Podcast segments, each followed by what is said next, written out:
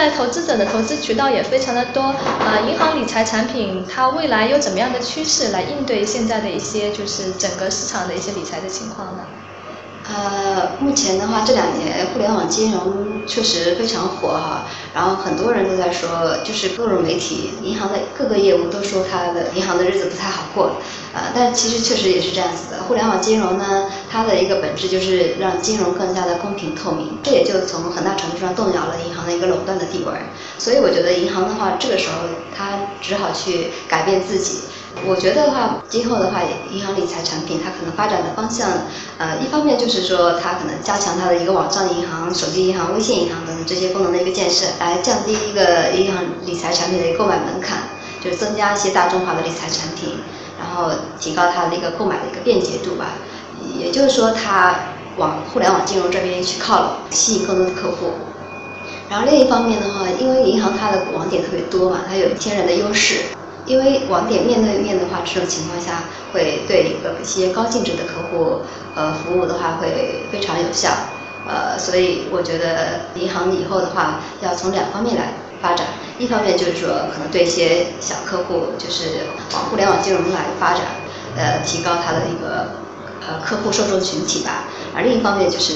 积极发展它的一些高端客户，比如说为客户提供一些资产配置啊之类的。来从根本上增加客户的一些收益，然后的话才能吸引更多的客户。最后，油画可不可以给我们才有一些关于银行理财产品的投资建议呢？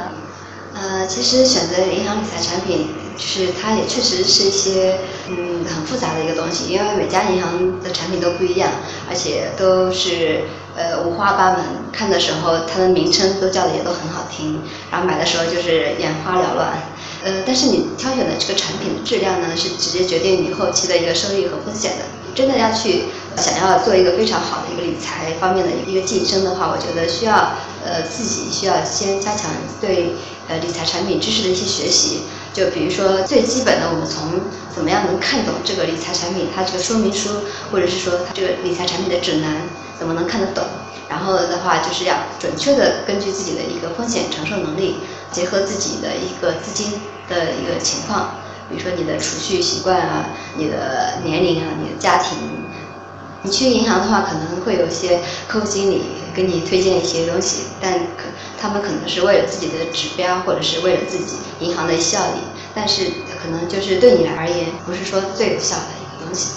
呃，所以自己还是需要先把握好，我觉得呃这样子才能呃以免给自己带来一些不必要的经济损失吧。